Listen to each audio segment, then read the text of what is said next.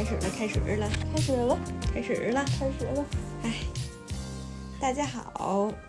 这里是无话可说。嗯，我是三万年没有谈恋爱，但是周围朋友最近都在谈恋爱的沈思雨。嗯，最近呢，我就是住在了我高中认识的一个特别好的朋友家里。好朋友，先来给大家打个招呼吧。Hello，大家好，我叫晶晶，我只能叫这个名字，因为上一期他们 Q 了我，给我安了个名字叫晶晶。只能叫晶晶了。我们今天其实想录的一期话题就是，当我们的好朋友们都散失满天星了，因为怎么说呢，我们高中的时候是四个女孩一块儿，然后关系特别好，天天腻在一块儿玩儿。然后，但是大家毕业了之后，恰巧就是分散在了各个不同的学校上大学，嗯，然后距离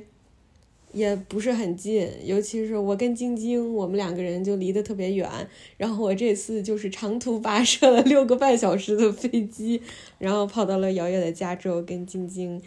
住在一起。嗯，然后我们其实高中的时候在一个班，就感觉每天就有特别特别多话可说，然后天天就待在一块儿。我其实已经记不清咱俩高中时候是咋熟的了。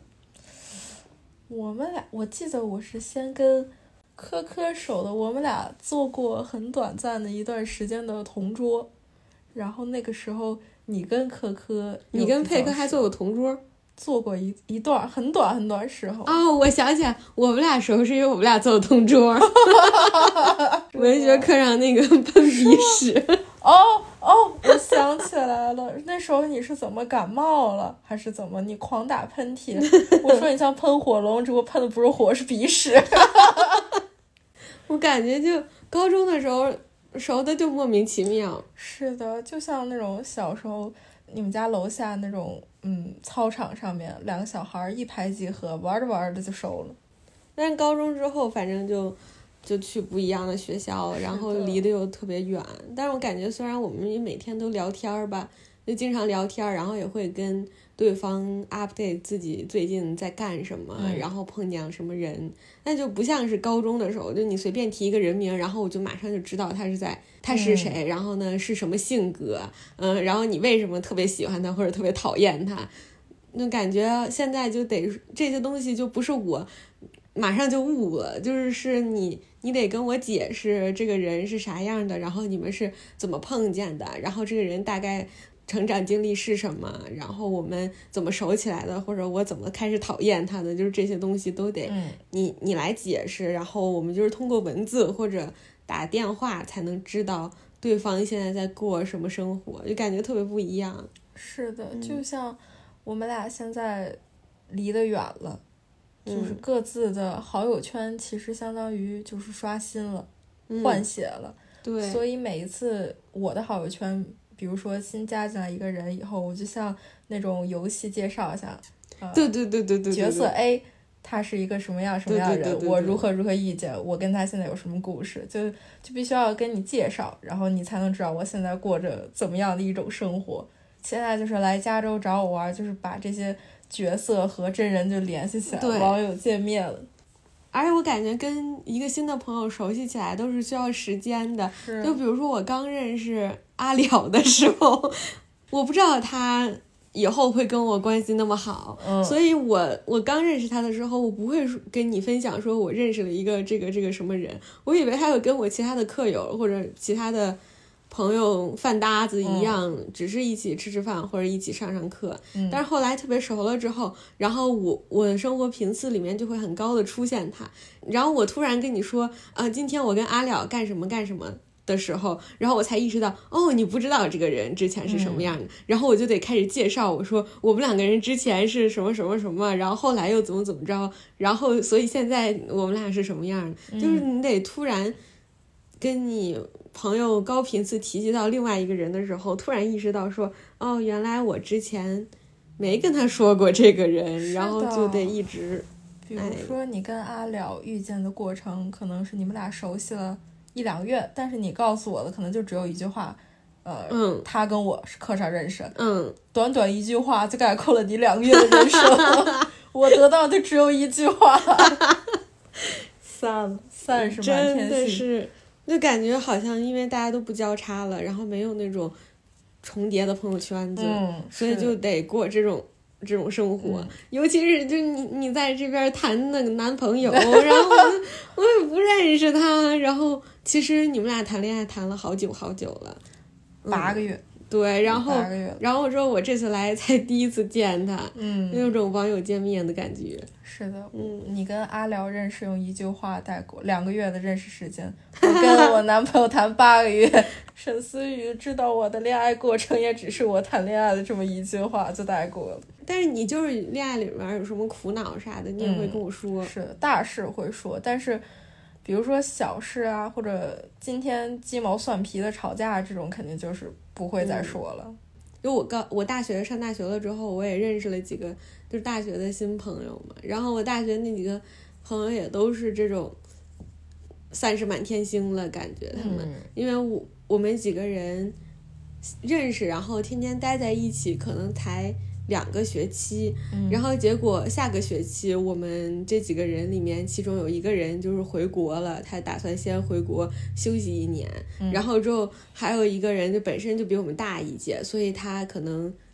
下个学期就是跟我们一起的最后一个学期，然后下个学期之后就要上研究生，嗯。反正就是可能会离开这个城市了。然后另外还有一个朋友呢，他打算去其他的城市交换，嗯。所以就是下个学期好像就是我们这四个人的小圈子就变成了我一个人独守纽约，一个人嗯。待在纽约。嗯，好不容易在大学里面认识几个关系很要好，然后特别像高中一样特别铁的好朋友，嗯。然后但是大家就很快就有自己的人生规划，然后很快就就去看别的事儿了，然后也不嗯。知道他们这么快去干别的事儿之后，还会不会以后还会不会再有机会四个人再聚在一块儿？嗯嗯，我觉得友情都是阶段性的。嗯嗯，按照这句话逻辑来说，我们俩是高中性阶段性友谊，对吧？嗯高中时候阶段性友谊，那我们俩到大学就自然而然的依照这句话逻辑，就是我们俩该散了。但我觉得，就是散可能是很多友情的归宿，两个人可能人生方向不一样了，然后大家忙的事情不一样，很嗯很容易就没有共同语言。其实像我们俩刚才说的那种一句话概括两个月的生活，其实也就是变相是一种没有共同语言的体现。嗯彼此不了解自己的生活。但我觉得友情是阶段性的，不如把它改写成友情是随着人生呃人生阶段的不同而发生质的改变的。我们俩现在可能不像高中的时候是。呃，像小学游乐场那样，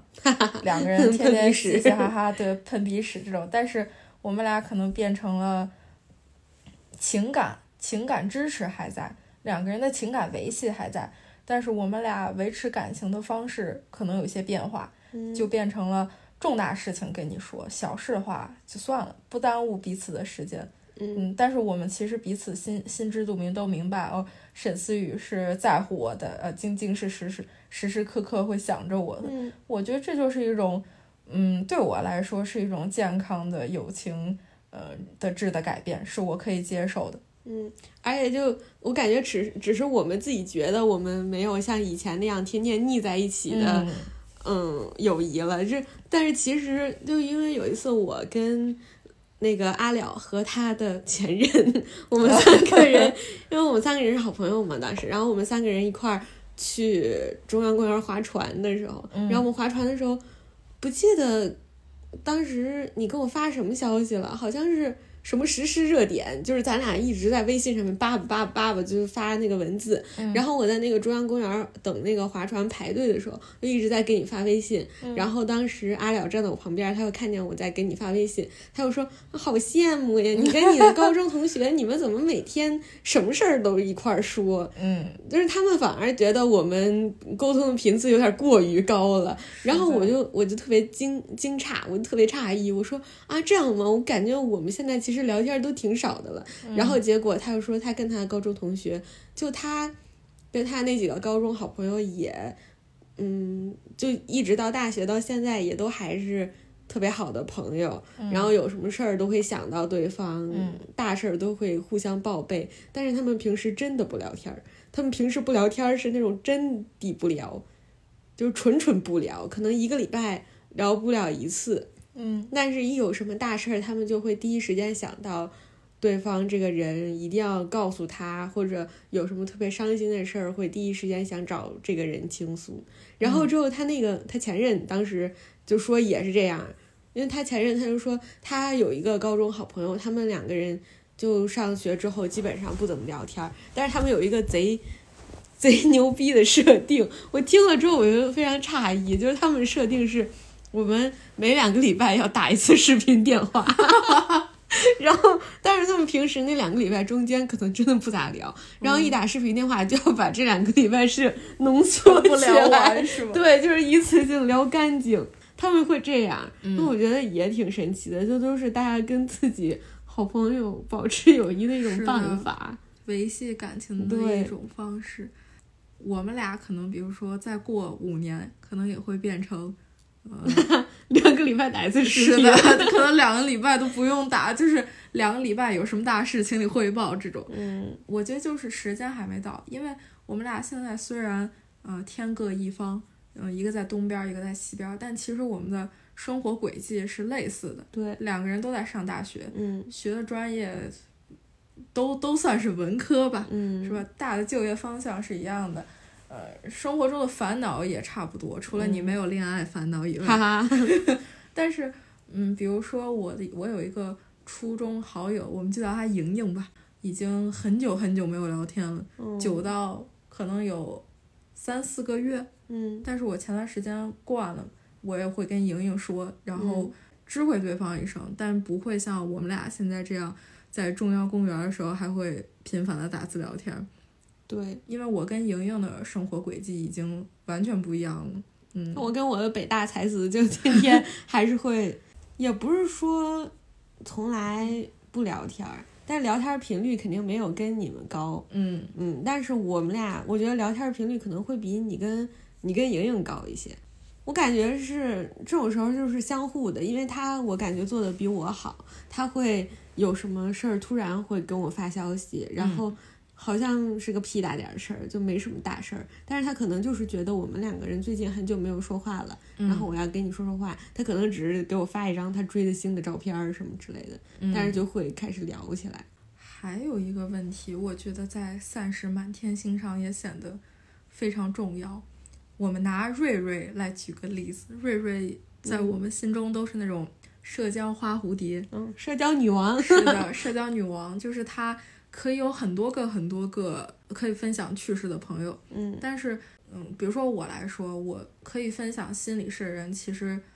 呃两只手就数得过来。但是我在生活当中遇到一件好玩的事情的时候，我其实是是想让我就是这两个指头能数得过来的朋友都知晓。那我就必须，我通过微信的话，我就必须要把我看到好玩这个东西一条一条一条转发。嗯，但是好玩的东西，你一旦自己转发转发的这个次数多了以后，它就变得没那么没意好玩思了。对，它就没意思了。那你说，比如说第一次我发给了我发给了我所有的朋友，但我忘了你，不是因为我故意忘了你，是我懒得发了，太多了。第二次呢，我又不小心忘了你，第三次又不小心忘了你，这样久而久之的话，你就错过了我很多的分享好玩事对趣事。然后这样子的话，时间久了以后，其实也会造成这种三十 满天星的局面。你说这错的人是我？也不是我，错的也不是你，错的是这个世界，错的是我有太多的好朋友可以分我享。嗯，所以我就有时候很很羡慕瑞瑞的维系感情的能力吧。就是维系感情，确实确实是你要付出大量的精力还有时间。嗯我我们跟瑞瑞高中的时候出去玩的时候，瑞瑞有一半的时间都在低头打字，嗯，对，还有发微信。他真的有好多微信要回，是的他到现在也这样，是吗？就是我们俩现在住一块儿嘛，嗯。然后我们俩一块儿吃饭的时候就会看电视剧，嗯。然后有一阵子我们两个人是追那个什么二十五二十一，哦，然后对对对，然后我们俩追那个电视剧的时候，就是追上头了呢，就是吃饭，可能我们俩吃饭只用吃四十分钟，嗯。可能就只能看一集都不到。嗯，但是我们俩看上头呢，就会吃完饭，然后我们俩就说啊，再看一集，就专门看那电视剧看一集。但是看那一集的时候，他可能就会有无数的微信要回，然后他就会边看边回微信。然后我看到什么精彩情节的时候，我就我在那儿拍大腿，然后，他就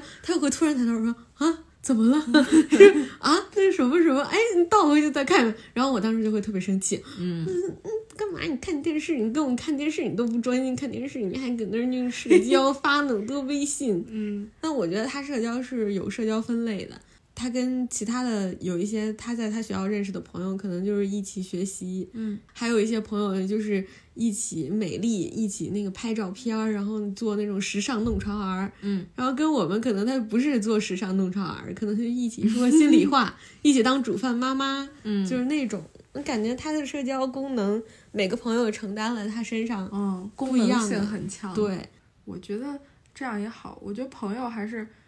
按照功能性分类比较好。嗯，就是你朋友多了以后，你可能伤心的事情只想跟 A 说，开心的事情只想跟 B 说，不是因为你跟 A 更好，跟 B 更好，就是因为 A 可能在有些方面上他更像你，他更懂你，但是嗯 B 的话可能你俩笑点一样，就是这样功能性多了以后，你你就是。反正以以自己为中心的话，肯定自己过得会爽一点。但其实你反过来想，那 B 肯定也会错过你的很多伤心事，A 会肯定也会错过你的很多开心事。就这样，久而久之，可能也会造成散是满天星的局面。对，但是之前佩克就跟我说，他有一阵儿特别也不是伤心，但是他就觉得有点憋屈，原因就是他就觉得他的好朋友们都不愿意跟他讲伤心事，他感觉因为我们都觉得佩克是那种。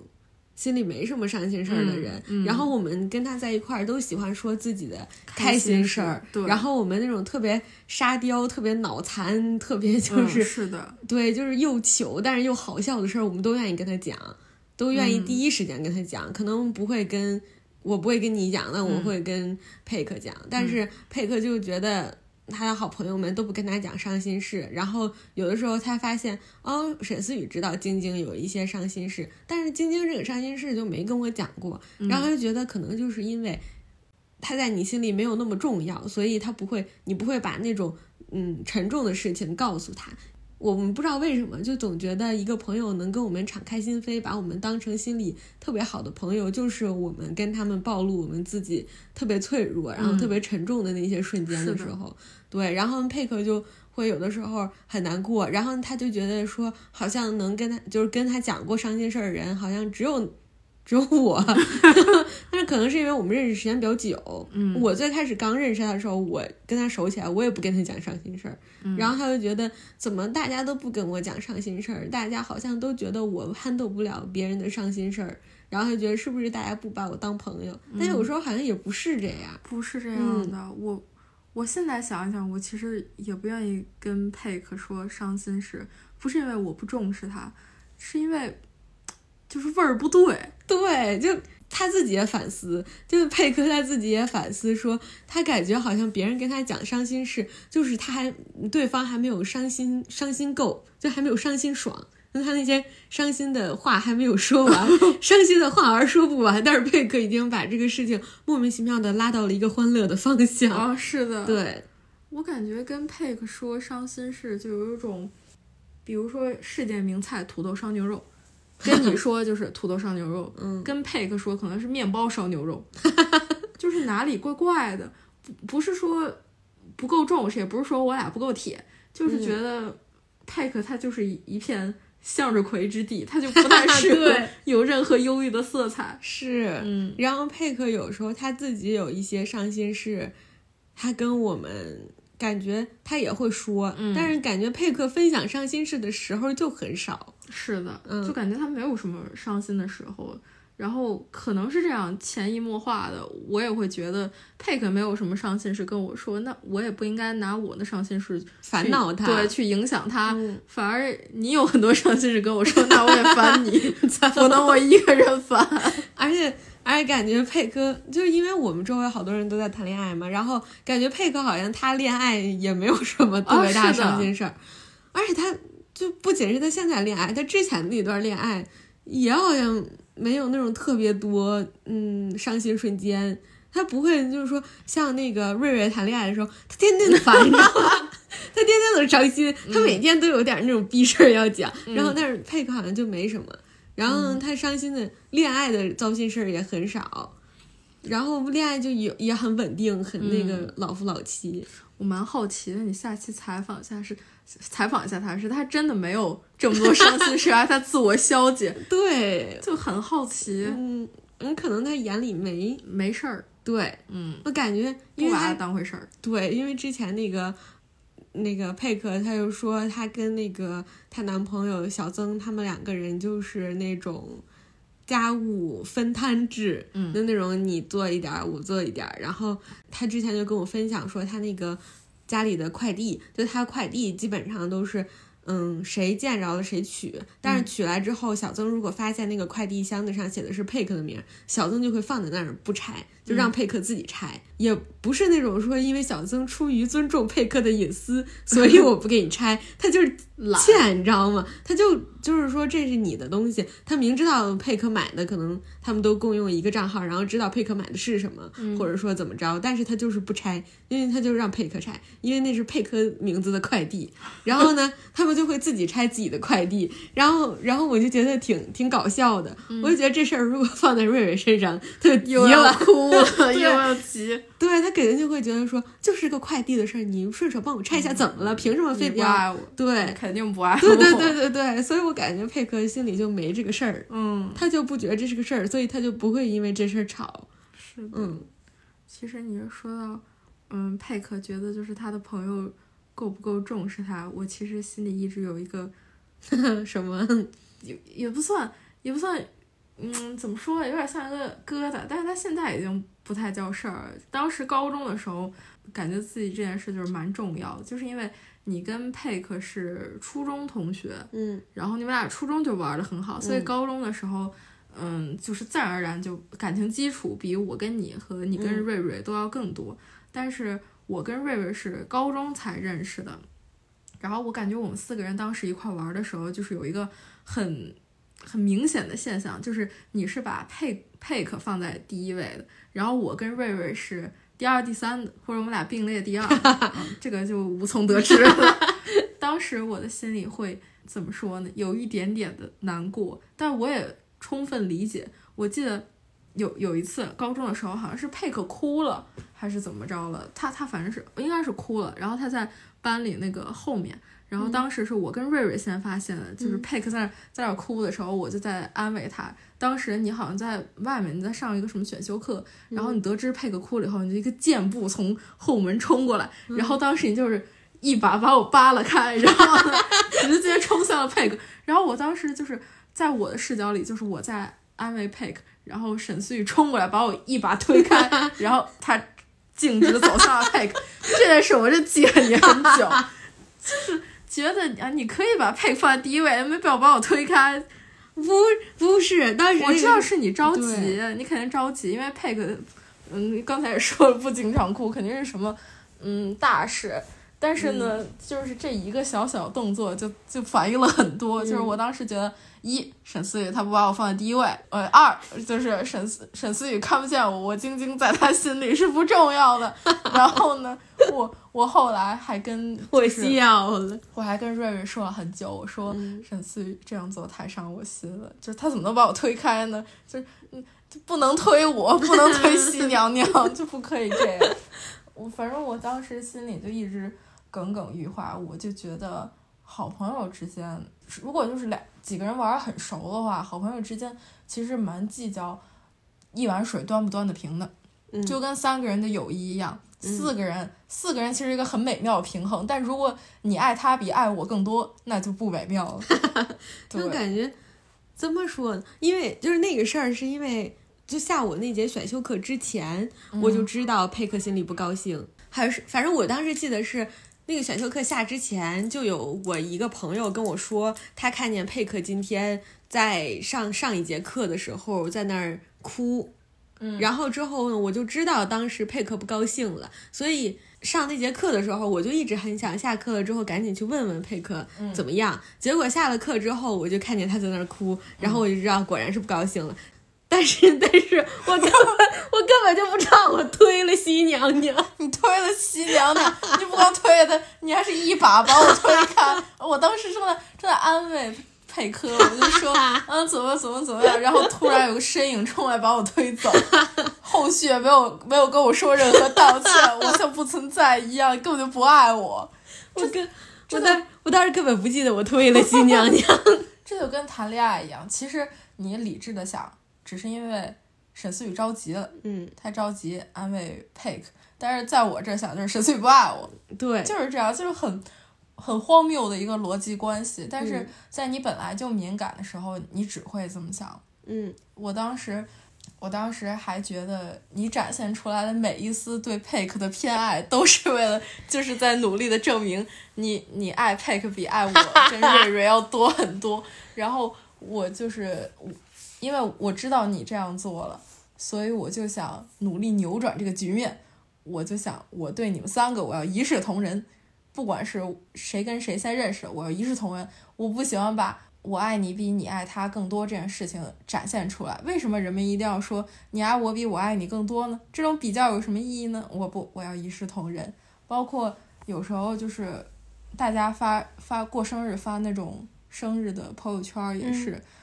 佩克会说，呃，嗯，沈沈思雨是不一样的，在他心里，他不不经常发生日的朋友圈，但是你是沈思雨，你在他心里与众不同，你会发。然后佩克不会发我，不会发瑞瑞，嗯，心里还是会有点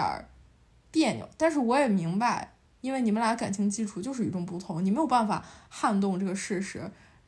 然后我觉得，嗯，后来想通，是因为我觉得朋友之间其实不应该存在是这种竞争关系。不应该是我跟你去竞争，呃，我们俩去夺佩克的宠爱，就他不应该不是不是这种不健康的关系的，就是应该嗯承认并且充分理解，而且就是甚至你可以羡慕，你可以觉得你们俩这种关系很珍贵，但不应该是竞争关系。嗯，我现在看到佩克发，比如说沈思雨过生日说你是不一样，我只会觉得哦，你们确实是不一样的。但我也知道，我跟佩克和跟你还有跟瑞瑞。我我们读各自也是有，就是各自很珍贵的那种回忆，是与众不同的。就算你你跟佩克是呃格外的与众不同，那我跟佩克跟你也是不一样的。对，就是大家都是不一样的。而且，因为我感觉高中的时候，就算你自己心里小九九是，我就要 满水的明，我就要对他们三个人一视同仁，就要一样。但其实你表现出来的，嗯，下意识表现出来的还是会，也不是说会不一样，就是会。会有区别，就是我对你和对另外人或对什么怎么样？就比如说，我可能在你高中的时候，你对我不一样的方式是，我每次放了学，我赖着谁要跟我们去块买一点点的时候，你就会跟我一起去买一点点。嗯，但是别人赖着你去买一点点，你不一定会陪别人每次高中放学都就舍近求远的多走一站地去买一点点。嗯，但是，嗯，你比如说你跟那个瑞瑞。你对他不一样，就是我感觉你们两个人每次放学就，就算我们四个人一起放学走去地铁站，那你们两个人。就会就是遥遥领先的走在前面，虽然是你们两个人就是走路特别快，然后我跟佩克我们两个人就像那个小学生放学那个小蜗牛一样，就走得很慢。但是呢，你们肯定就会嗯大步流星的走在前面，然后感觉你们两个人大步流星走在前面的时候，有说不完的话，有好多好多话想跟对方说。嗯，然后你们两个人每次在地铁站一起回家的时候，你们也都会有好多好多话想跟对方说，所以感觉就是我我跟。佩克当时我们俩还觉得说，嗯，你跟嗯瑞瑞就是特别不一样的，你们两个人就关系特别好。然后佩克就会想说，为什么瑞瑞每次从来没有单独跟我放学过？嗯，为什么瑞瑞从来？嗯，跟我一起放学的时候，都是我们四个人一起放学的时候，我们从来没有两个人一起单独放学走过。嗯，然后他就会想说，瑞瑞就是跟晶晶更好，跟我就是没有那么好。瑞瑞只会跟晶晶两个人单独放学，但是不会跟我单独放学，也不会跟沈思雨单独放学。我感觉每个人心里可能都有这种是的小九九，但是又不是那种就是女生宿舍八个人六个群那种的小九九。是我们很羡慕对方对待另外一个人有跟对待自己不一样的点，嗯，然后有的时候我们可能会因为这个感到不平衡，但是更多的我感觉是羡慕，对，是羡慕，不比如说女生宿舍八个人六个群，是因为嫉妒，是因为恨，对，是因为想斗死对方。我们是因为对。我们是因为伟大的爱。对，因为我们很羡慕这个世界上有这种友谊，嗯。然后有这种这种爱，然后嗯，他跟对别人的爱是那么不一样，然后就算他有好多好多份珍贵的友谊，但是他那一份珍贵的友谊就是给了给了嗯他，然后也没有给别人，就是那种感觉。是的，嗯但我们往往忽略了我们也有珍贵的友谊是的，好鸡汤。而且而且我当时我上高中的时候，我记得有一次你跟我吃饭的时候，然后说一个嗯什么话，我一直记到现在。你就说你好像特别羡慕每一个人生命中都有一个最重要的人，嗯。然后你就觉得说好像嗯瑞瑞人生中最重要的人是艾米尔，嗯。然后我人生中最重要的朋友可能是佩克。你当时就跟我说，我就想不明白我是谁心里最重要的那个朋友呢？哦然后我当时听这个话的时候，我就哦，哎呀，就真的是，我当时听的时候，我就觉得天呐，这个话我可以记一辈子。然后我真的就是记到了现在。然后想到那个，每次想到就是你你你在食堂问我说我是谁人生中最重要的朋友的时候，然后我就特别想跟你说我是你人生中最重要的朋友，但是我就觉得这个话说出来，可能在你眼里就会特别没有说服力。是我不会信的，你肯定就不会信，对你肯定就是按你的性格，你就不会信，你嗯就会特别特别钻牛角尖的想说，嗯你才不是呢，你就是在安慰我，你你心里最重要的朋友就是佩克，根本不是我。但是其实就感觉现在上了大学，然后。然后再想到那个那个我是谁心中最重要的朋友呢？我就觉得，嗯，好像就觉得好像又可以说了，说我就是你心中最重要的朋友，然后你可能也会接受了，嗯就是现在会信。对，但是当时肯定就不会接受的，对，当时整个人都是拧巴的，嗯我就是觉得佩克是你最重要的人，嗯但我不是。那其实就是可以理解，是大家谁都想当那个最，谁都嗯想当那个唯一，都想当彼此心尖儿上的人。但这个最呢，它这个罪，这个唯一不是代表只能有一个人，是嗯代表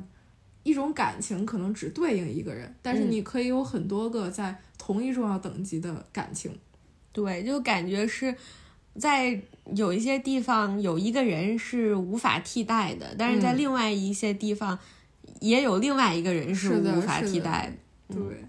我又想起来，嗯，佩克说他跟瑞瑞怎么不一块儿回家呢？呃，好像是佩克有一次分手吧，然嗯后那次你好像没来，不知道你在干嘛。然后 我在干嘛呢？佩克和我就都到了瑞瑞家里，然后我跟瑞瑞都做了两道菜，就是算是给嗯佩克死去的爱情祭奠，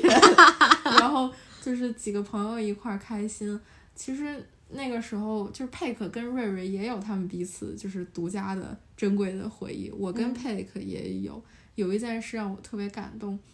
那个时候我还在高中的别扭时期，我就说。因为我生日是圣诞节嘛，我就说，就我这辈子没有收到过圣诞礼物，我只收到收到过生日礼物啊，好矫情啊这句话。然后佩克就记得这件事，他就记了很久。在我有一次过生日的时候，他送我两份礼物，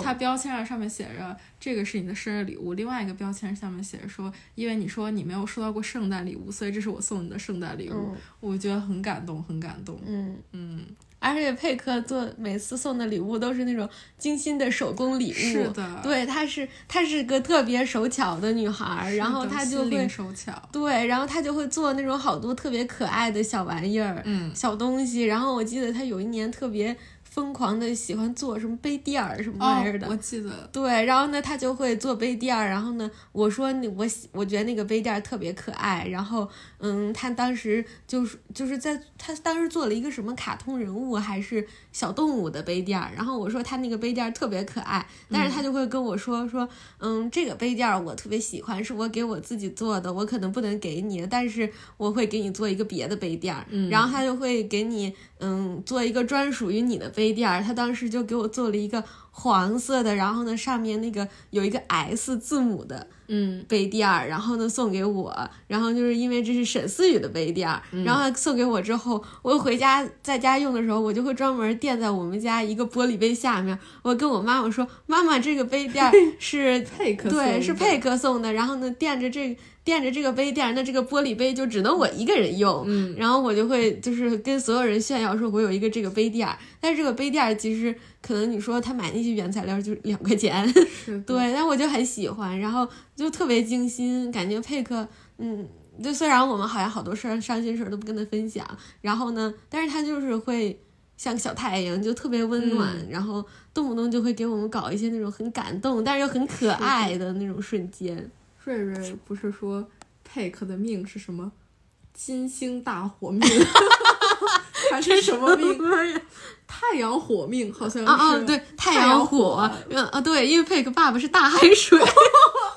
反正因为佩克爸爸是大海水，所以他是太阳火，所以佩克像小太阳，没有什么烦恼，没有什么伤心事可以说。像我们这种不知道是什么命，苦苦命的这种，就就有伤心事可以说，对，拧巴命。但你不觉得我们四个人，就我们四个人有个群，嗯，很已经很久没有人在群里说话了。是，我们我们可以就是，嗯、我跟你，我跟瑞，我跟佩克，但很久没有四个人一块儿了，这是为什么？我也不知道，但其实我跟你们三个人每天都有我也是天儿聊，我也是，我经常跟你们三个人联系，为什么四个人聚不到一块儿？四个人，对，而且我这次来找你们，就是瑞瑞也不来啊，因为他在谈恋爱，男朋友呢？那就是跟我们没关系呀、嗯，那他肯定说是因为他开学了。哦，是哈，他也开学了那，你为什么不早一周来呢？因为我就是在给另一个朋友过生日，哦你我用拧巴的那个思想想，就是你就是不爱我，你就爱你另外一个朋友对。你宁可跟另外一个朋友过生日。一周。我现在开学了，我怎么带你玩？你现在给我上课。我们以前上高中的时候，天天在那个群里聊天，好像也没有说什么。就我们那时候在群里天天聊天，但是我们也天天各自跟另外哦三个人小窗。是的，嗯，然后我觉得我们在那个群里聊天的东西，大部分是通知性的。对，比如说早上谁帮我去七幺幺带杯咖啡，对，就是什么谁给我去买个饭团儿什么的，我要迟到了什么的之类的。可能我们三个，我我们四个比较适合，还是喜欢私密性的聊天多一点。四个人的群聊，感觉就感觉也还好，而且我们其实互相之间关系好像都挺好的。是的。哦，嗯我想起来，高中有一位同学之前说我们四个人是塑料，是哦，假的。对，气死我了！我当时听的时候，他他说我们四个人是啊，他觉得我们四个人在一块儿应该有八百个心眼子什么的。四个人拉八个群的那种，但没有，我们四个人，我们四个人真没有。我觉得我们四个人就是就是特别好，就是大家都特别爱彼此，然后特别把彼此的友谊当回事儿，即便是隔了这么远，但是还是愿意为这份友情就是付出很多很多努力。我觉得我们嗯四个人就完全没有什么。像那位男同学揣测的一样，什么对，虚假的呀、塑料的呀、互相谩骂都没有。而且我发现了，男生真的总觉得女生他们哦，对，之间的友谊是那种小家子气，嗯每天在那儿想说他跟哪个人玩，然后不跟我玩，就是那种友谊。没有，完全没有。对我们就算有这种想法，也是出于爱，不是啊出于对，憎恨的。就不是出于那种勾心斗角，想把别人怎么怎么着似的。但感觉不得不承认，确实有人的友谊是这样的。嗯，但是我我们四个人的友谊不是这样的，嗯。而且，嗯，而且我觉得男生他们也挺别扭的，就就阿了吧，他就特别特别特别特别的羡慕，说为什么你们女生好像总有特别能掏心窝子说话的时候，然后他觉得、阿了觉得他跟他的朋友们能掏心窝子说话的最掏心窝子的瞬间，就是他们都喝大了的时候。嗯，他们平时基本不掏心窝子，就有一种兄弟懂你，但是一切尽在不言中的感觉。啊说兄弟不说，对，然后之后他们唯一那种嗯哭到天昏地暗，然后呢嗯特别难受，然后说自己特别脆弱的时候的时候，都是那种喝喝大酒喝大了，而且是必须得是罗汉局，就是全是男的，然后没有别人的时候，嗯，然后最开始喝的时候也都那种。一切尽在酒里，然后喝到最后，大家就会喝大了，就会什么都说，嗯嗯，然后关键是阿了这个人呢，他酒量又特别好，然后他 经常到最后就是他的兄弟们疯都发够了，但是他还没有发疯，对他还很清醒，然后他就在那边一世独立，然后最后还得把每一个兄弟们都送回家。我记得我之前学过一个心理学名词，好像叫什么 “tend to be friend”，他好像就是专门描述女性之间其实更容易掏心窝子，大概是这样，我记不得。大概是这样，就是他说女性之间更容易，就是组成一种互帮互助的感觉的那种小团体，然后我们互相说掏心窝子话，但是男性反而不会有这种，就他们不容易有，跟女性相比，这好像是一个什么，反正跟生理构造也有什么关系，嗯，它好像就是一种。自然规律就是自然现现象，就是男的只会兄弟懂你，但女的可以坐在这儿，就是掏心窝子的话，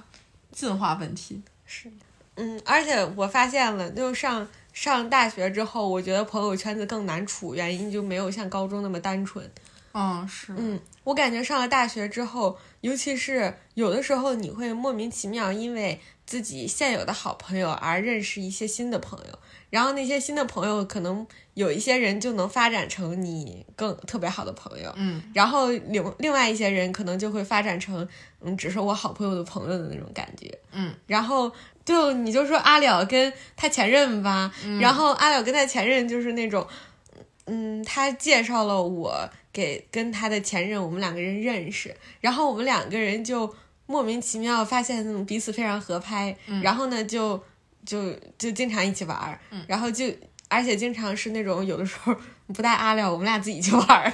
然后然后感觉呢，我们两个人就我当时的感觉就是我们能做一辈子的好朋友一样，然后结果他们两个人分手了之后，尤其是分手的样子又不太好看，然后分了手之后，你就好像有一种被迫要舍弃一个朋友的感觉，二选一吧，对。而且我跟阿了又是那种，嗯，认识了很多年了，所以我感觉那种二选一的局面对我来说没有什么可选的。嗯，一个认识了很多年很好的朋友，然后和一个才认识了几个月，而且甚至是在那场，嗯，痛苦的分手里面，他是过错方，他是偷偷 y 的过错方，然后你就会觉得其实很容易选，但是在情感上面很难选。你就会觉得那个人是我特别特别好，也是我很珍贵的朋友。那朋友好像是不能拿时间来算的。是的，朋友是不可以拿时间来算。对，然后呢，他就，但是他就这样淡出我的生活了。然后就有一种现在，嗯，我们两个人基本上在社交账号上面，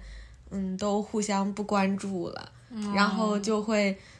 我也不知道他的生活是什么样，但是他可能还跟我的。我们因为我们之间还有一些共有，然后呢，可能他还跟我的别的朋友互相关注，嗯嗯，然后他，但是他嘟嘟就把我给取关了，然后还取关了他的前任，这种感觉，所以我就感觉，嗯，挺难过的，好像就是他取关我，可能是因为。我在他生命里很重要，但是我也没有跟跟他继续保持联系。你没有选他，对。然后呢，也有可能是因为他就是想离开他的旧生活，开启新生活了。他要把他旧生活里面重要的一切都扔掉。然后其他的那些人，因为本身就是点头之交、普通朋友，所以取不取关都无所谓，还不如就多几个粉丝，嗯，他就无所谓了。但是他就把我们取关了，然后让我感觉很难过，但是又有一种。嗯，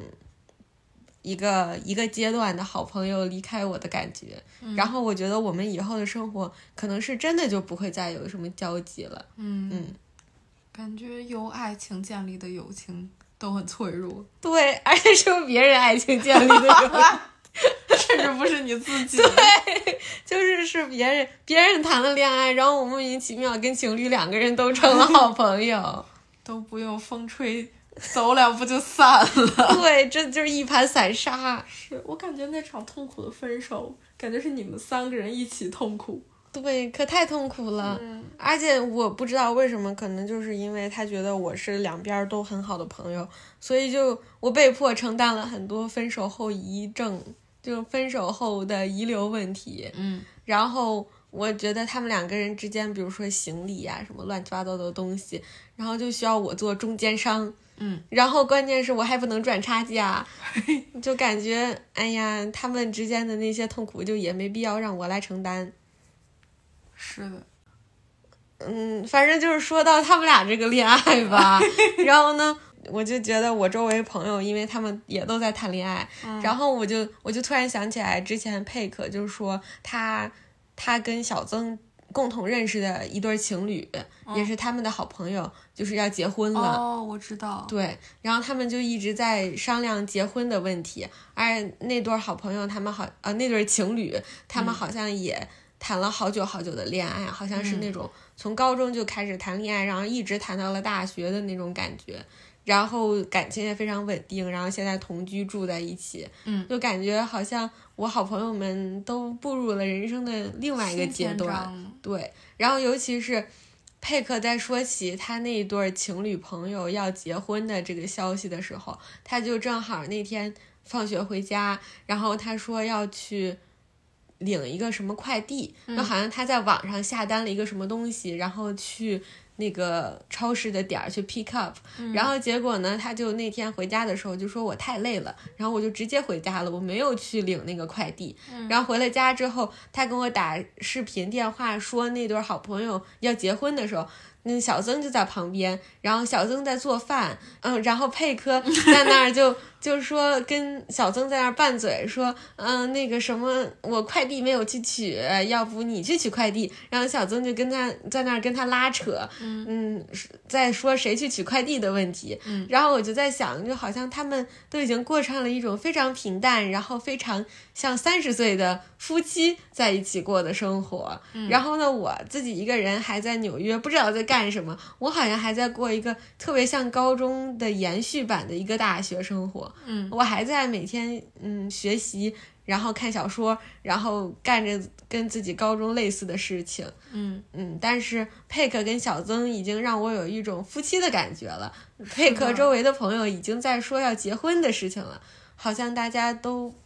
长大了。是。就好像短短几年，明明我们都还在读书，但是好像就已经步入了不一样的篇章了。是，嗯，你已经落后人生的起跑线了。我我在起跑线上就输了。是我前段时间和佩克去看演唱会，在他们家吃了一顿饭，然后吃完饭，我佩克还有小曾，我们三个人在饭桌上聊天，聊的都是一些大学的事情，比如说。嗯，选课啊，然后什么买车、停车位这些这些事情，然后我坐在他们家，我突然一时就很恍惚。我佩克的脸没有什么变化，跟高中时候一样的。我就记得佩克在我的记忆里还是高中一样，穿着校服，然后嘻嘻哈哈在那头胡同里走，然后说的也都是高中作业的事情。突然一下，我们好像都变大了，然后我一下子坐到了佩克和小曾的。共同的家里，他们俩有个很稳定、很稳定的感情。我们都已经开始聊大人的事情了，开始聊车，开始聊学校，然后选课这些高中我想都不敢想的事情。因为在我的认知里，车就等于大人。你会开车，买车就是你成人的第一步。对，感觉我们高中的时候还。嗯，背着那个那种双肩书包，然后穿着一样的校服，像个小学生一样。嗯，然后上了大学之后，再碰见的时候，已经开始聊你们家的房租是多少钱，然后你们的车位每个月是多少钱，你们那个车子是在哪里买的，是不是二手的或者怎么怎么样，然后车子是什么牌子的。嗯，我感觉好像我们突然一下子就拥有了一个像车一样这么大、这么巨额的。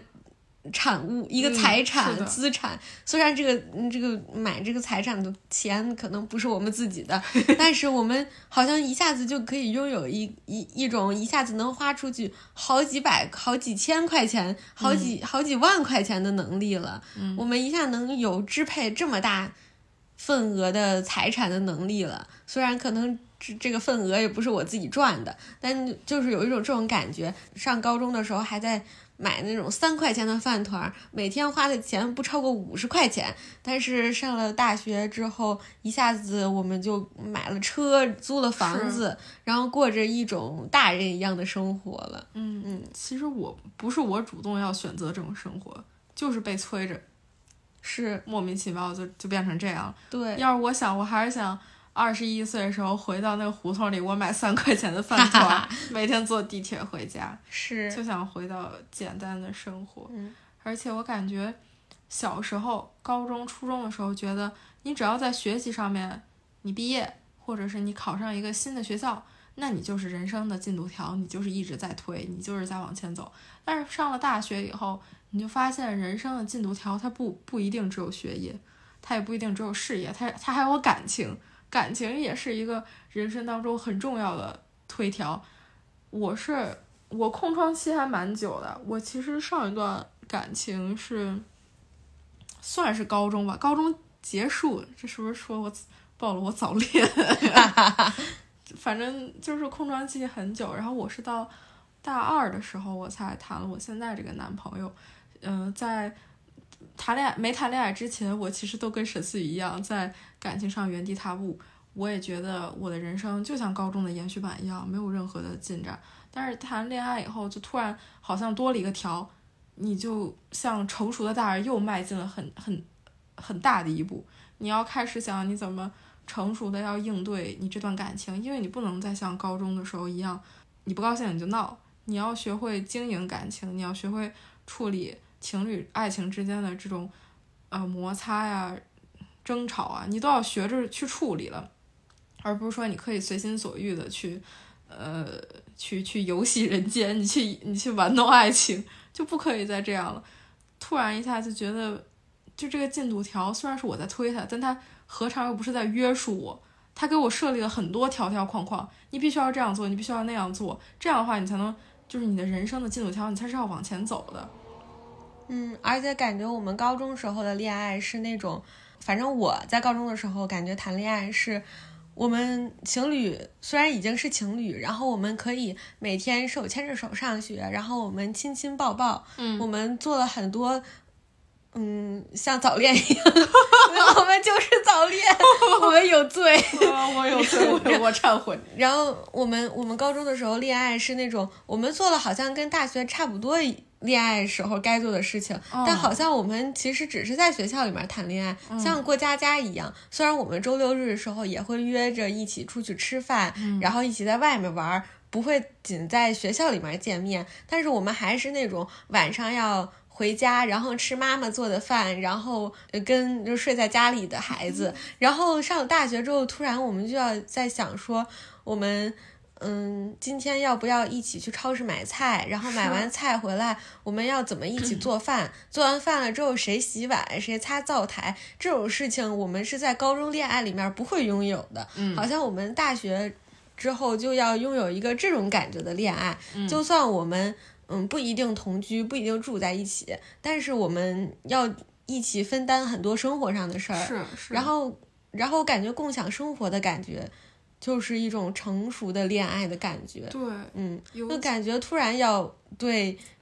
对这一段恋爱负责任了，也不一定是说我一定要跟他步入婚姻，是因为这个恋爱已经在我生活中的方方面面出现了，而一个人就是要对生活负责，对。然后上高中的时候，好像就感觉这个恋爱只是我生活中很小很小的一部分，然后我不用跟他聊我们这个洗买洗洁精的钱要不要 A A，嗯，我们那个。嗯，一起买厕纸的钱要不要 AA？因为你几乎不会出现在我家里，是对。然后，然后我感觉，因为我好像感觉我的家里才是我父母给我搭建的那个生活，而我校园的生活其实也一定程度上是我父母给我搭建的。这个学校是爸爸妈妈给我一起选的，然后我们在学校经历的生活可能只是那种很简单的。下课你帮我打个水那种，然后我有一个特别亲密的人，然后这个人是我的伴侣，然后我们要一起分享我们课业上的难题，这种感觉就很过家家。然后顶多呢，嗯，在学校之外的地方，我们顶多也只是一起在商场里面的哪个餐厅吃饭，然后吃完饭了你送我回家，然后我们需要共同承担的东西可能只有打车费 和电影票钱，然后我就觉得很不真实。突然大学之后，大家谈恋爱的样子也都变了，嗯，然后对，嗯，好像我周围的这些朋友上了大学之后，陆陆续续谈恋爱，而他们在大学时候谈恋爱的样子，跟我高中见到的是完全不一样的。我只见过他们早恋的样子，我没有见过他们真正让一个人融入自己生活的样子。嗯嗯可能是因为我们都在国外，家人都不在身边。其实，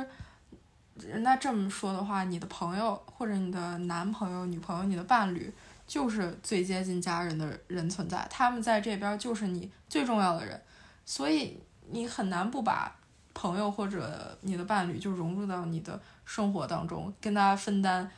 柴米油盐酱醋茶。就这跟同不同居其实关系并不大，主要是你在这边是你一个人在生活，而不是你父母和你一块儿在生活，所以你要承担起，你不光要承担起你父母的责任，你还要承担起你自己在这个家里的角色。所以，就我觉得这就是为什么，嗯，可能他上我们上了大学以后，这种节奏一下就变快了，就是他这个质的转变，实在是有些让人猝不及防。对，而且其实上高中的时候，嗯，父母也会给我零花钱，但是零花钱是有一种，嗯，不会说我定期给你一笔零花钱，反正我父母是这样，就是那种你没有钱了你就找妈妈要，嗯然后妈妈就会给你一些零花钱的感觉，是那种好像你平时里面没有特别多需要花钱的时候，所以父母给你一些小小的闲钱，然后你跟朋友出去吃饭什么之类的足够就够了。嗯。对，但是上大学之后，是我们特别远离父母，然后父母给我们，嗯，发零花钱的方式，就像老板给员工发工资一样，它是定期的，有一笔钱打到你的账户上，而这一笔钱，父母也不会过多的过问你每天都花在了哪里，他们只会给你一笔钱，然后告诉你说这是你一个月要花的钱呢，然后这个钱我们就要。付房租，然后我们还要买吃的、买喝的、买日用品，然后想着我们多少钱能用来下馆子，然后多少钱要买菜，自己学会做饭，然后买一些家里必须要用的东西，就感觉好像我们真的是在经营一种生活了。然后这个生活真的是由我自己一手经营的，虽然这个经营的经费可能还不是自己一手一手打拼下来的，但是就有一种特别接近于大人生活的感觉。然后这种感觉就让我觉得，在友谊、在恋爱、在各种方面好像都特别不一样了，跟以前小的时候差好多好多。是的，说白了就是在国内，你爸妈不给你钱，你活得下去，家里一日三餐有饭吃。是在这边，爸妈不给你钱，你就是活不下去了。而且就是我感觉就是说到你跟佩克那次去看演唱会，然后呢，你跟佩克还有小曾三个人一起吃饭的感觉，我就突然想到我爸妈他们在北京有一个特别好的朋友，然后呢，那个朋友就是我爸妈的大学同学，然后那个女孩她跟我爸妈同龄嘛，然后跟我爸妈是同一个大学同一届，但是那个女孩毕了业之后。就也留在了北京，然后但是他一直没有恋爱，也没有，后来也没有结婚，然后也没有生小孩儿，她一直在北京就是一个人。我爸妈在北京买房子的时候，他跟我爸妈在同一个时间段买了房子，买了一个小小的一居室。就住在离我爸妈两站地铁的一另外一个小区里，然后有的时候我爸妈就会在过年过节，然后大家又都没有回各自的家乡，都在北京的时候，会叫叫过来一起来吃饭。嗯，然后那个女孩就是我爸妈这一对情侣中永远稳定的一个朋友。然后有的时候她就会来我们家吃饭，她每次一来我们家吃饭的时候，我爸妈还有这个他们这个同学，他们三个人就会。聊到自己大学的时候的话题，就会聊自己年轻的时候。然后我坐在家里，如果他们三个人在一起聚餐的时候，我恰巧也在家，我在家里就好像是一个局外人。那他们就聊他们之间的那些生活，然后那些生活感觉是加密通话一样，因为他们那段生活里面并没有我的参与，我还没有出现在这个世界上。然后感觉我现在看我周围朋友的生活，就经常有一种。嗯，我爸妈和他们的那个大学同学坐在一起吃饭的感觉，就好像我是一个 局外人。对，就是我是一个跟他们生活分开的人，因为他们有一个属于自己的生活，他们那种生活是是在说自己恋爱，或者说在说嗯自己各自的发展什么之类的，但是我还没有走到那个要。恋爱，然后呢，要发展自己的那种想法的阶段，对我好像我好像就是比同龄人慢了一点儿在这个事情上，然后我自己呢又对自己的这个，嗯，尤其是在恋爱上面的缓慢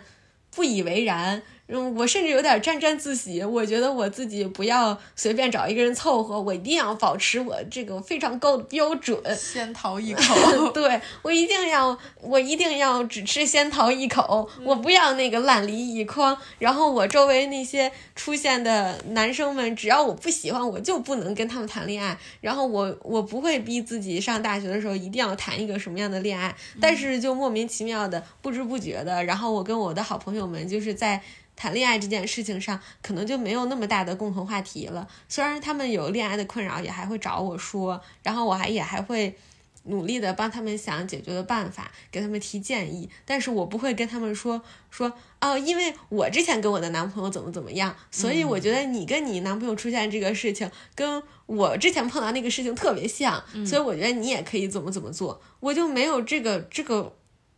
这个语境说话了，但是我周围其他的朋友，比如说瑞瑞在跟你分享他的恋爱困境的时候，你就可以说，我跟我男朋友 那个之前也吵了一个架，是什么什么，嗯，对，但是我就说不了这样的话了。但是我觉得我跟你说一些我的恋爱烦恼的时候，你你都替我处理的非常好，可能是因为只要你有足够强大共情能力，你可以不用。呃，个人势力去经历，那我感觉这是这就是我一个人在靠我的天赋点苦苦支撑，但是但是我没有这样的人生经历了，我没有办法再说我有人生经历，然后我还有这个天赋点，所以我怎么怎么样，就感觉好像我的人生经历上面跟我的好朋友们差出了一大截，但是这一大截我自己又不以为然，但是当他们频繁的提起的时候，然后我回过头去看，我恍然大悟了。但是我觉得有一个问题，在你这个人生岔路口行驶的缓慢，显示的就非常明显，是关于呃性的。嗯，我觉得在性这个话题上面，经验，你的个人势力的经验是要比共情能力要嗯有用的多。比如说，嗯，我遇到一些事情，比如说包括就是女性对于节嗯节育方式的选择这上面，可能你你没有这方面经验，那你肯定就是。不如，呃，像瑞瑞一样那么懂。我觉得这件事情就是，嗯，你不管做，你不管觉得你自己有多么充足的性知识的储备，当你真的遇到某些突发状况的时候，你总是觉得你这方面知识是不够的。我之前就是觉得我自己已经是一个非常出色的，在性教育上面已经就是成熟的现代女性了。我已经很很成熟，我觉得我具备的知识已经比同龄人要高很多。但是当我，嗯。第一次有性生活，就是遇到状况的时候，我还是会非常的慌张，就是那种焦虑，是你没有办法用你现已有的性知识去解决的，你必须要呃投靠你的好友，拥有个人势力的好友，他们向你讲述他们的故事的时候，你内心才会稍微平静一点。但如果嗯你没有这方面经历的话，你就是安慰不到我。对，这个体现的特别明显。对，而且我又觉得好像。怎么说呢？就好像我我们就是储备了一身的性知识，然后我们拥有特别好的女性教育，这一点我们要非常感谢我们周围所有像妈妈或者老师这样的人。但是当我们真的碰到这样的事情的时候，然后我们就会不知所措。然后这种不知所措是特别心情上的，是情绪上的，对，是情绪上的。对，然后这种情绪你是不相信没有经历过的人会能理解的。对，对，你你不相信，你就下意识的不相信，然后就。算你周围这个好朋友是像我一样的，就是拥有共情能力、天赋点的人，你也不会相信他能理解，你就会下意识的去找你周围，嗯，有这种经历的人。就是他们只是有性生活，但是其实他没有你性生活上一样的困境。嗯，但是你还是会找他们，你就觉得他们能比那个没有性生活的朋友更懂。对，但实际上你就是从逻辑上面想一想，可能也不一定更懂。但是他他他就是会有一种心情上的下意识的判断，然后这种判断就会。就会说，嗯，我就得去找他，我不能去找另外一个人。那我也不会因为你去找你，你去因为这些问题去找瑞瑞，我感到心里不平衡，想着他为什么不来找我，我就会，当然我会特别理所应当的觉得说，你就不应该来找我呀，因为我真不知道。对，但是但是你就会觉得，哦，确实他们已经在谈论这么大人的话题了，可是我还我还不知道该怎么谈论这么大人的话题。嗯。举一个例子来说，我相信每一位有性生活的女性可能都会遇到的一个焦虑点，就是，呃，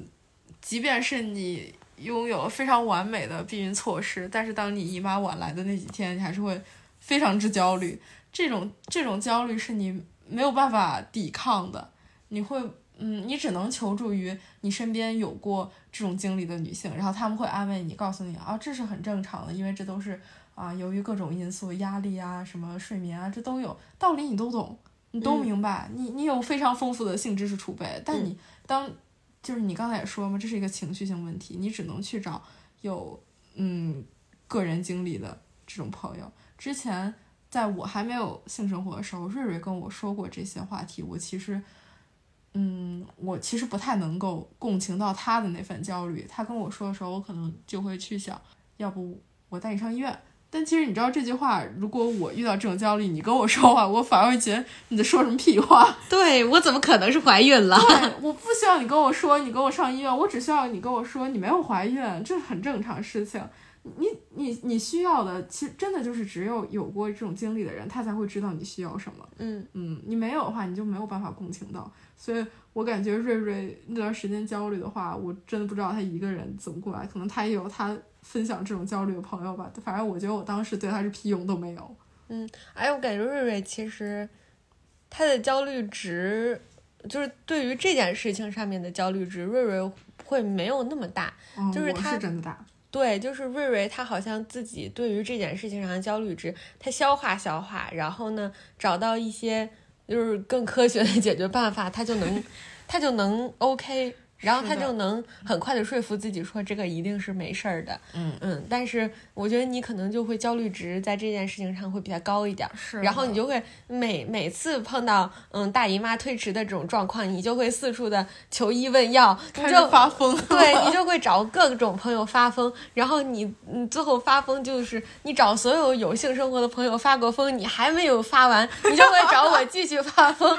然后。然后之后，但是就是这种事儿呢，你你就是经常的规律性出现。就是我听到你每次跟我分享这种焦虑的时候，我我我不知所措。我不知所措，一方面是我也不知道这个事情该怎么解决。确实，因为这个事儿它就是没有办法解决，你就是只能默默的等待你的姨妈来的那一天。嗯。但是另外一方面，我就是觉得，哦，他们已经是真正的二十多岁，然后呢，在聊自己嗯各种。方面大人一样生活的人了，但是我我可能在其他方面都拥有大人一样的生活，但是我在爱情上我没有拥有大人一样的生活，然后我没有一个。就首先我没有一个对象，其次我没有一个像大人一样那种大人一般成熟的恋爱经历，我没有别人跟我一起嗯那种共承共同承担柴米油盐的那种感觉，然后更不要提说性生活，我有一个固定的长期的性伴侣这种感觉，好像我也没有，然后我就会觉得好像嗯在这种事情上面，我跟别人。差特别大一截儿，但是我这个人又天生不会因为这些事情焦虑，所以我不会觉得说我一定要特别着急找一个男朋友，或者说为什么别人都能谈上恋爱，我谈不上恋爱，是不是因为我没有性吸引力，我没有魅力，吸引不到男生？我我自己好像对自己挺认可的，我觉得我我有我有魅力，然后我经常能吸引到男生，但是这些男生他都不行，他不好，所以我就不会跟他们谈恋爱，然后我就。我就会嗯，经常就是觉得说，那我就没有必要非得为了谈恋爱，然后谈这一个恋爱。然后，但是每次就会有一些不识好歹的朋友们，然后来这边就是，就是他不是那种，因为不是像你这种好奇我谈了一个大人一样的恋爱是什么样子，所以想让我谈恋爱的这种状态。他们就是那种不怀好意的问你说，你看你怎么上大学之后一直就没有谈恋爱？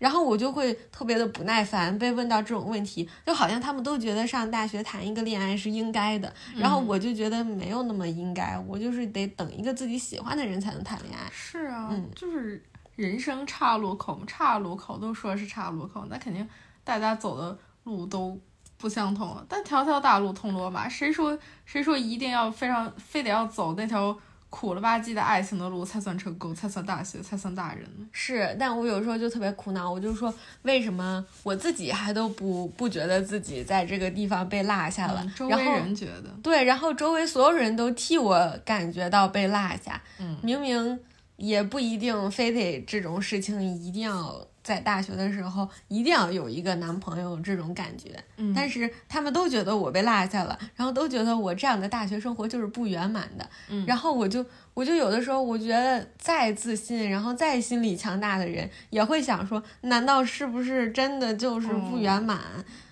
虽然我这么想的时候很少，嗯 但是但是还肯定还会偶尔会想到，尤其是突然有一阵子莫名其妙，然后周围人都在问你这个问题的时候，你一定会想说，为什么你们都谈恋爱，然后都觉得谈恋爱是圆满的？难道真的大学的时候谈一个恋爱就是特别圆满的吗？嗯，我就肯定会想这个问题。嗯，虽然困扰的比较少。其实我觉得你这种情况还好，因为你你自己不觉得困扰。我有一个朋友，他跟你比较相反，他是自己也很想谈恋爱，他就是向往恋爱，但是，嗯，他就是也跟你一样，在人生的岔路岔路口，他就迟迟不动，他在十字路口徘徊。然后我觉得，就是如果如果呃呃，现在呃叫什么面前的听众，如果 你们有像我这个朋友一样的，请你们不要担心。我知道你们真的想走上爱情这条路，但是岔路口嘛，它肯定有红绿灯，你们只是在红灯而已，早晚能绿的。嗯。嗯，但是他们就是每一个在这种岔路口，然后那种特别期盼自己赶紧走过去的人，嗯。他们就会觉得自己这面前这个红绿灯他妈坏了。等太久了，对，就说明可能在过滤掉对面的车流，对面车流都是不好的人。嗯，我真的觉得没有必要非得。对呀、推条嘛，那条有很多种，没准儿，谁说一定要把爱情的条推完了，你这一辈子才算完了呢？嗯。你还有很多很多条可以去推。嗯。嗯。而且他们真的就是我知道的好多，尤其是我们学校好多女孩子，她们觉得在那么大的一个城市很忙碌的生活里面，好像特别需要一个爱情，对需要爱情照顾他们，也不是照顾他们，就是他们觉得好像是只有爱情是随叫随到的，然后。其他的任何情谊都不是随叫随到的那种情谊，就算再好的朋友都不是，就是他们会这么觉得。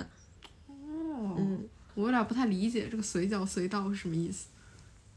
没有一个朋，没有任何一个朋友能天天的陪你吃饭，每天都陪你一起吃饭，每天中午只要有时间就跟你在一起吃饭。我觉得嗯没有一个朋友能做到，但是他们好像就觉得爱情可以，对对象可以，自己的对象可以，只要有时间就陪自己一起吃饭。嗯然后自己的对象就可以，只要有时间就跟自己一起回家，就送自己一起回家。嗯嗯，所以他们想要的是，就是嗯无时无刻的陪伴。对他们想要有一个人陪着自己，嗯然后，然后他们我不知道是因为大学突然一下子就让人觉得各自都在忙碌各自的事情，然后特别容易感到孤单，嗯所以他们想要这个感觉，还是因为他们就是单纯的觉得年纪到，我觉得可能第一种情况比较大吧。我有时候就走在放学回家的路上，我上了一天的课，我很疲惫，然后我一想到我回家还有一堆事情要弄，作业要写，家里锅还没洗，就这种琐事，他涌上心头的时候，你是会很想有一种，啊、有人能陪陪我就好了，朋友也可以，爱，嗯、男朋友也可以，只要是能够陪在我身边的人，就是我们抱一抱，我们聊一聊天，就能知道对方在乎你，陪你就是处理这些琐事就行。我觉得可能就是年龄到了，你被推到人生的岔路口上，太繁忙了，你必须要有个人陪你走过去。我觉得这种这种这种感情也可以理解，这种嗯需求上升了以后，但是我的建议是，不妨找到一种自己陪自己的方式。哦，你这么一说，我突然想起来，我之前，我感觉我之前上高中的时候，就算是高中毕业了，然后在国内因为疫情，所以没有及时的出国来上学的那一两年，我还觉得说上。上大学跟上高中也没什么区别，好像每次都是在干差不多的事儿。然后学习对我来说，好像高中和大学没有特别大说压力的剧增，或者说学业困难的剧增，没有这种感觉。但是我就记得我出国的时候，我刚出国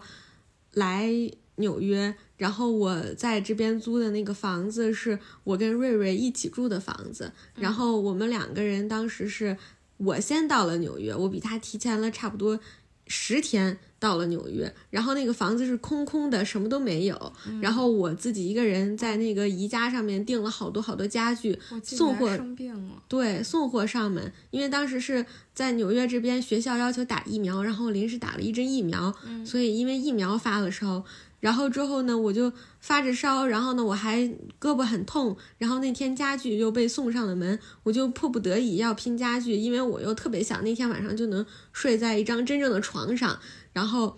我就拼家具，但是我觉得那种那么琐碎的事情，然后呢很辛苦的事情，我都不觉得特别辛苦。我觉得好像一步一步干就可以干完，我今天晚上一定可以睡到一张真正的床。但是就有一天我去外面办电话卡还是银行卡，然后结果从那个外面回来的时候，进到我们公寓的那个大厅，看到两个姑娘，她们两个人从一辆。出租车一一辆小面包车一样的车上下来，然后从那个后备箱里面拿出了好几个宜家的袋子，然后特别奋力的搬到。我们的那个大厅，然后那两个女生一看就是住在一起的好朋友们，她她们住在一栋楼里面一间公寓里面，然后她们一起去置办家具，然后呢，我就站在那个大厅就开始哭，我就我就哭了，然后呢，然后从大厅一路哭到自己的家，然后呢，一屁股坐在自己光秃秃的家里面哭了五分钟，然后我就想到，如果瑞瑞跟我一起来纽约，然后我就不会一个人搬家具了，肯定是我们两个人一起弄这些家具，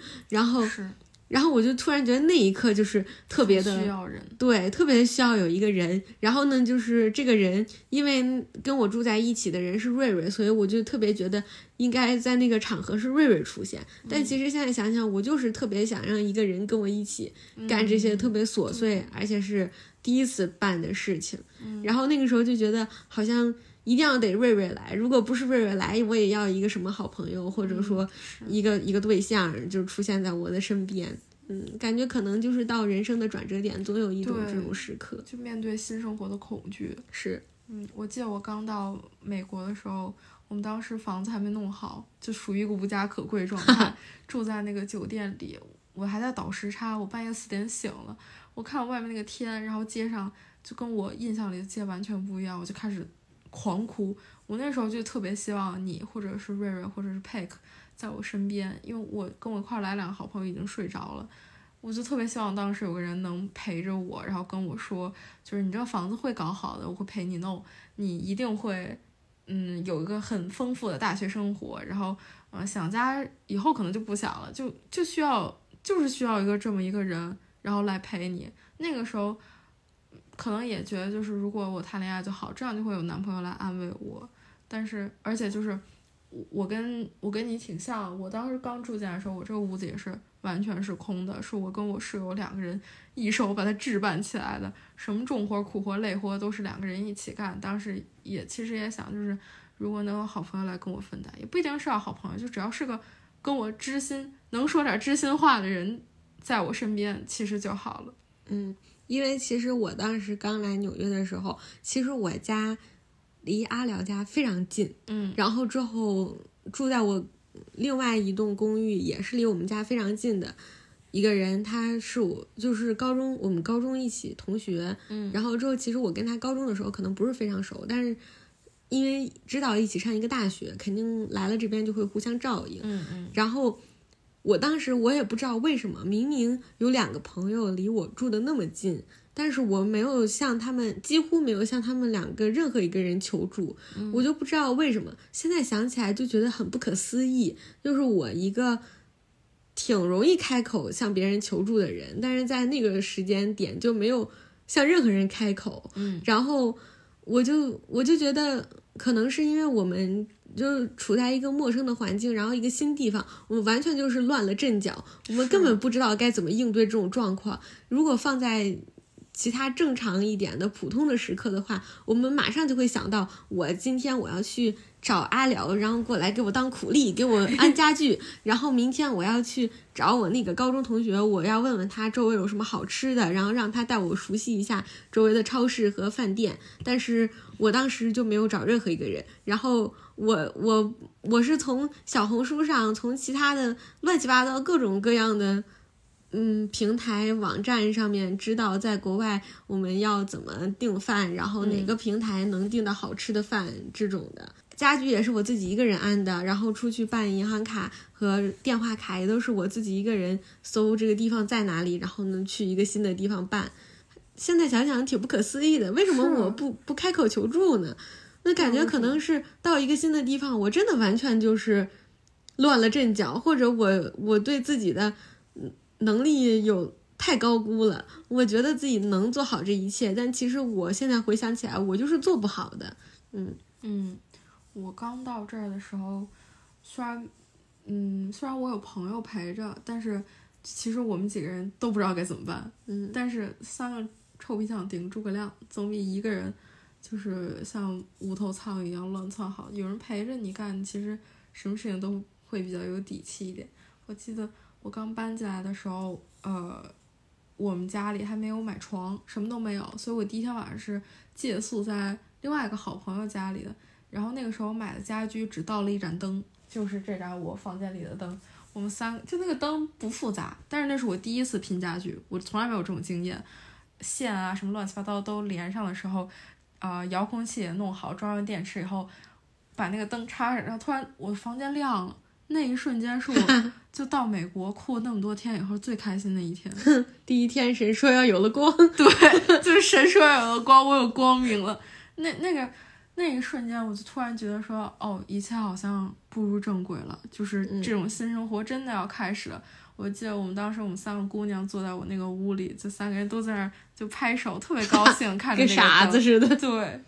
嗯，所以感觉好像虽然我们好多时候都在。人生岔路口上，不管是嗯，从高中到大学的友谊也好，还是爱情也好，还是说我们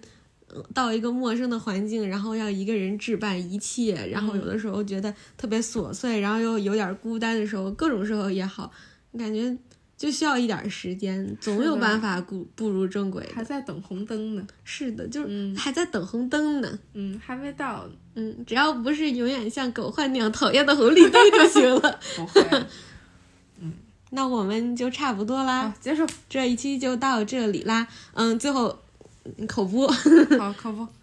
如果你喜欢我们，请在 Apple Podcast 等泛用型客客户端上面关注我们，或者在小宇宙上面关注我们。如果你特别特别喜欢我们，可以在苹果播客上面给我们打五星好评，打五星，或者在小宇宙这个 APP 上面关注我们，并给我们留下留言。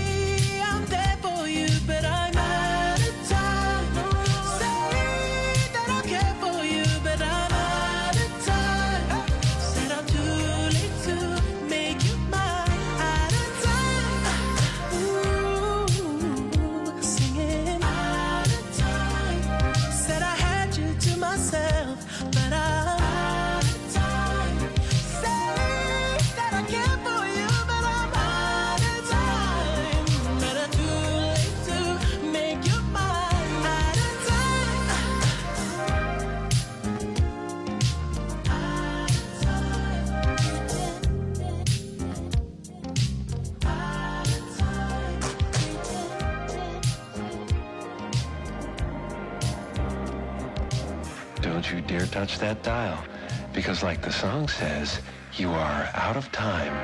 You're almost there, but don't panic. There's still more music to come before you're completely engulfed in the blissful embrace of that little light you see in the distance. Soon you'll be healed, forgiven, and refreshed, free from all trauma, pain, guilt, and shame. You may even forget your own name. But before you dwell in that house forever, here's 30 minutes of easy listening to some slow tracks on 103.5 Dawn FM.